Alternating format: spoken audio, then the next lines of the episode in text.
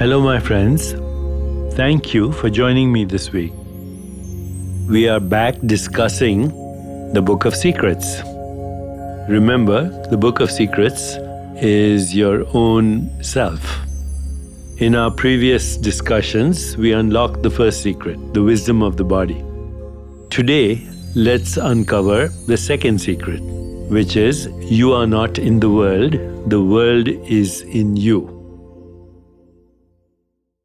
Let's explore this idea. Most of us think, you know, we were born at a certain date, at a certain time, in a certain country, in a certain family. We were given a name. We were told that we had a certain religion and that we had arrived, whether it was New Delhi or New York or Moscow or whatever. So, throughout our life, we think of ourselves as physical bodies in a theater of space, time, and causality, born on a certain day and dead on another certain day, in between a bunch of experiences. So, life is a short flash of experience in the infinite vastness of space and time. Obviously, this has given rise to a lot of existential anxiety because at a certain time in your life, you start to get old, and then there's infirmity, and then there is death. And most people start having anxiety then because they're confronting their mortality. But what if the whole idea that uh, you're a physical body and there is a material world and you are somehow trapped in this theater of space time and causality. What if that whole idea was actually built on a totally false premise? What then? What if you realized that you were infinite, immortal, timeless, unbounded, free, were able to create your own reality? What then? I think this is what we want to explore and continue to explore as we move into the deeper understanding to unlock the secrets of our existence, the secrets of our own soul, or uh, of our own self. So, first of all, we have to get rid of certain notions that almost everybody has. And here are some of the assumptions that we need to question. Number one, there is a material world. Number two, the material world is full of things, events, and people. Number three, I am one of those people, and my status is no higher than that of anyone else. And number four, to find out who I am, I must explore the material world. What if all these assumptions were untrue? To begin with, to dismantle these false assumptions, because I do believe they are false, my life would be meaningless if I subscribe to these ideas that there is a material world, that I'm a skin encapsulated ego dragging bag of flesh and bones that I call the body, that I'm squeezed into the volume of the body in the span of a lifetime. If I believed all these things, uh, I would be very depressed. But fortunately, they're not true. So, first, just look at the idea of a material world. Look at any object around you. I have in front of me an iPhone, a bottle of water, and of course, my own body. I'm sitting in a studio in front of a microphone. So it's obvious that I have a physical body and I'm looking at material objects. But now let's question this. Let's say you were a baby and you just arrived on this planet, as we all did once, and you had not learned language and you had the same experience that you're having right now, but you have not learned language and you're not exposed to human objects.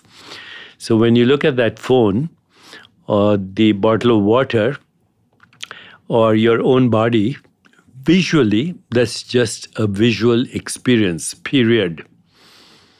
It's not an iPhone, it's not a hand, it's not a bottle of water. Visually, it's a shape, a color, and a form the word iPhone, the word hand, the word bottle of water, the word microphone, studio, other people, you haven't yet been exposed to these human constructs. What are you experiencing visually? You're experiencing colors, shapes, and forms, period. And colors, shapes, and forms are actually activities that we call perception color, shape, and form. There's, you know, if you ask, ask a physicalist or a scientist, where in the physical world does the color red exist? Or the color blue exist in the physical world? Do you think about this, you'll see that there is no physical existence for the color blue. It's an experience, and it's here, there, nowhere, and everywhere. It depends on what you're looking at and how you're interpreting what you're looking at the word phone, the word hand, the word bottle, the word microphone, the word physical body are human constructs built around your current experience visually, which is colors, shapes, and forms. Those are perceptual activities, and as perceptual activities, they're activities in consciousness. Where else could they be? You know, where do you perceive? In consciousness. Where do you uh, think? In consciousness. Where do you interpret that experience? In consciousness. So now let's see, visually speaking, that phone, that microphone, the bottle of water, even your physical body, visually speaking, their shapes, colors, and forms before you objectify them as objects. And as shapes, colors, and forms, they are perceptual activities in your consciousness. Your consciousness is modifying itself into that activity, and your consciousness then interpreting that as an object. But in reality, a perceptual activity is just you interacting with you and symbolically calling yourself that phone, that object, that hand. This is just visual experience. Every time you open your eyes, you actually construct visual perception every time you open your eyes. I can show you diagrams where you can look at something and interpret it as a rainbow or interpret it as a woman or interpret it as anything based on the context. But you construct visual experience.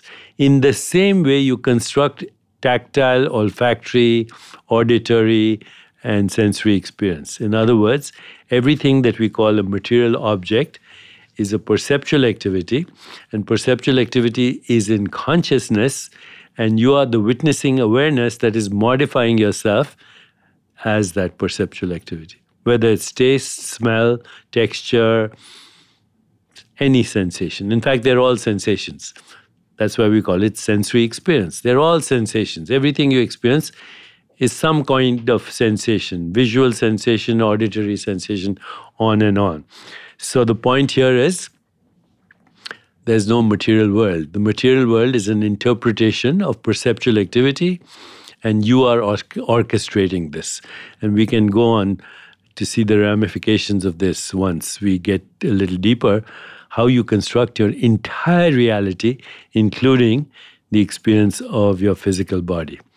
So let's replace this idea there's a material world with the idea there is perception. There's perceptual activity, there is consciousness. The second idea the material world is full of things, events, and people.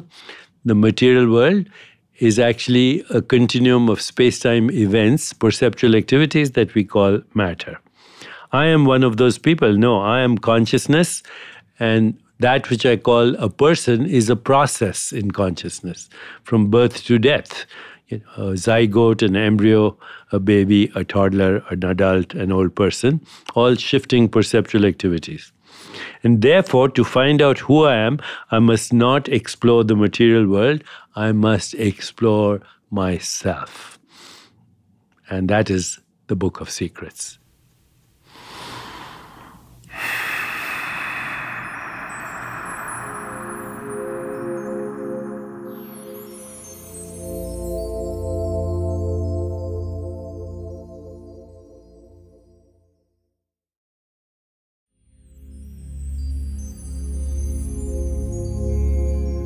Today, look at your body and say to yourself, the experience of the body is happening in me, in my awareness.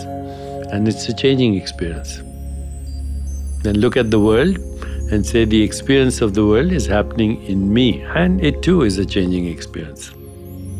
Look at your own thoughts and recognize that all those thoughts are happening in you. They appear in your awareness, they are experienced in your awareness, and they subside in your awareness.